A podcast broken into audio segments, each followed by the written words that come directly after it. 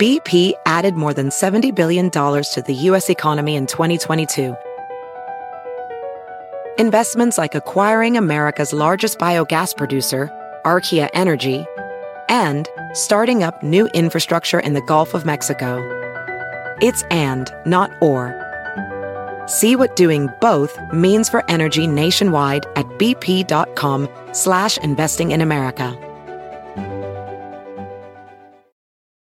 Don't just ride the index, seek to outperform it with Fidelity Active ETFs. Learn more at fidelity.com slash active ETFs. Before investing in any exchange traded fund, you should consider its investment objectives, risks, charges, and expenses. Contact Fidelity for a prospectus, an offering circular, or if available, a summary prospectus containing this information. Read it carefully. While active ETFs offer the potential to outperform an index, these products may more significantly trail an index as compared with passive ETFs. Fidelity Brokerage Services LLC member NYSE SIPC.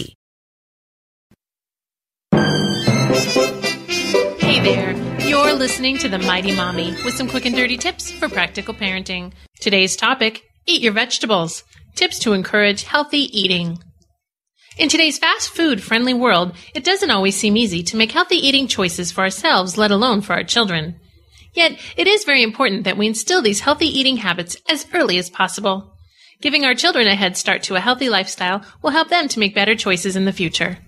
The first thing you can do to help your child is to educate yourself. Speak to your pediatrician or a nutritionist. Make sure you feel confident in the choices you're making for your family. Eating healthy as a family is a great start.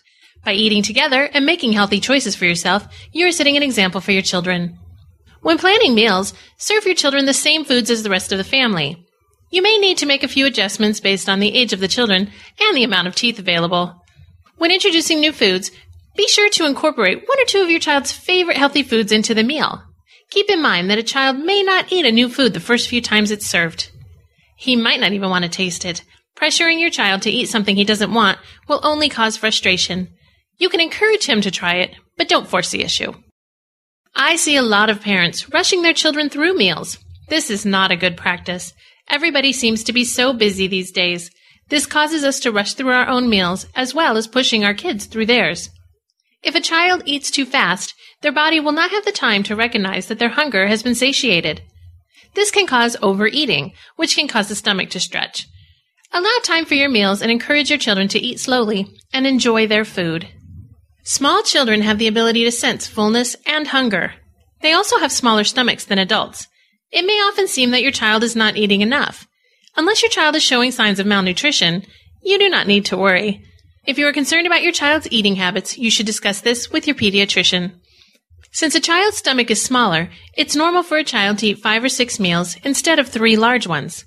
It may seem as though they are grazing throughout the day. My recommendation is to have healthy food available for these in-between meal snacks. Try to choose foods packed with nutrition, such as fruits and vegetables, cheese sticks, peanut butter, or yogurt. Since your child's tummy will fill up fast, you want to be sure that you're filling it with healthful foods. Try to keep these snack times scheduled at regular intervals each day. Pay close attention to these schedules. Children can easily fall into a habit of snacking if they are bored. If your child suddenly wants to snack excessively or at unusual times, you'll need to determine if he really is hungry. It could mean a growth spurt, or he might be eating to fill boredom. Try engaging your child in some activities and see if his hunger subsides. When children refuse to eat healthy foods, there are a few things you can do to encourage them to try new things.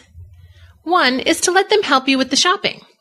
Teaching your child how to pick out produce with you can be both fun and educational. My daughter especially loves to pick out her own apples. We check them together and I let her put them in the bag. Another tip is to let your child help with cooking whenever possible. Children love to pour and stir. They will be much more willing to eat something they've helped prepare. And it's fun for everyone. Make sure they help you with cleanup too. My final tip for this episode is about liquids. Whenever possible, encourage your child to drink water in lieu of more sugary beverages. Fruit juices are better than soda, but are still high in sugar. Fresh fruit is much better for your kids. Drinking too much liquid can cause a child to feel full. If they feel full, they may not want to eat. Keep this in mind if your child is about to have a big drink right before mealtime.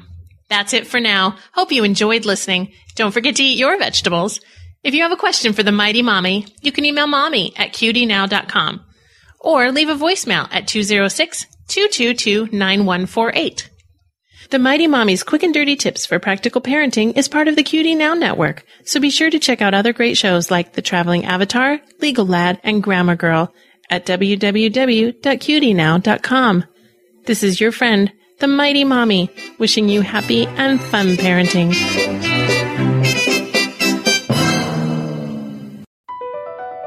Across America, BP supports more than 275,000 jobs to keep energy flowing. Jobs like building grid-scale solar energy in Ohio and producing gas with fewer operational emissions in Texas. It's and, not or. See what doing both means for energy nationwide at bp.com slash investing in America. Best Western made booking our family beach vacation a breeze, and it felt a little like.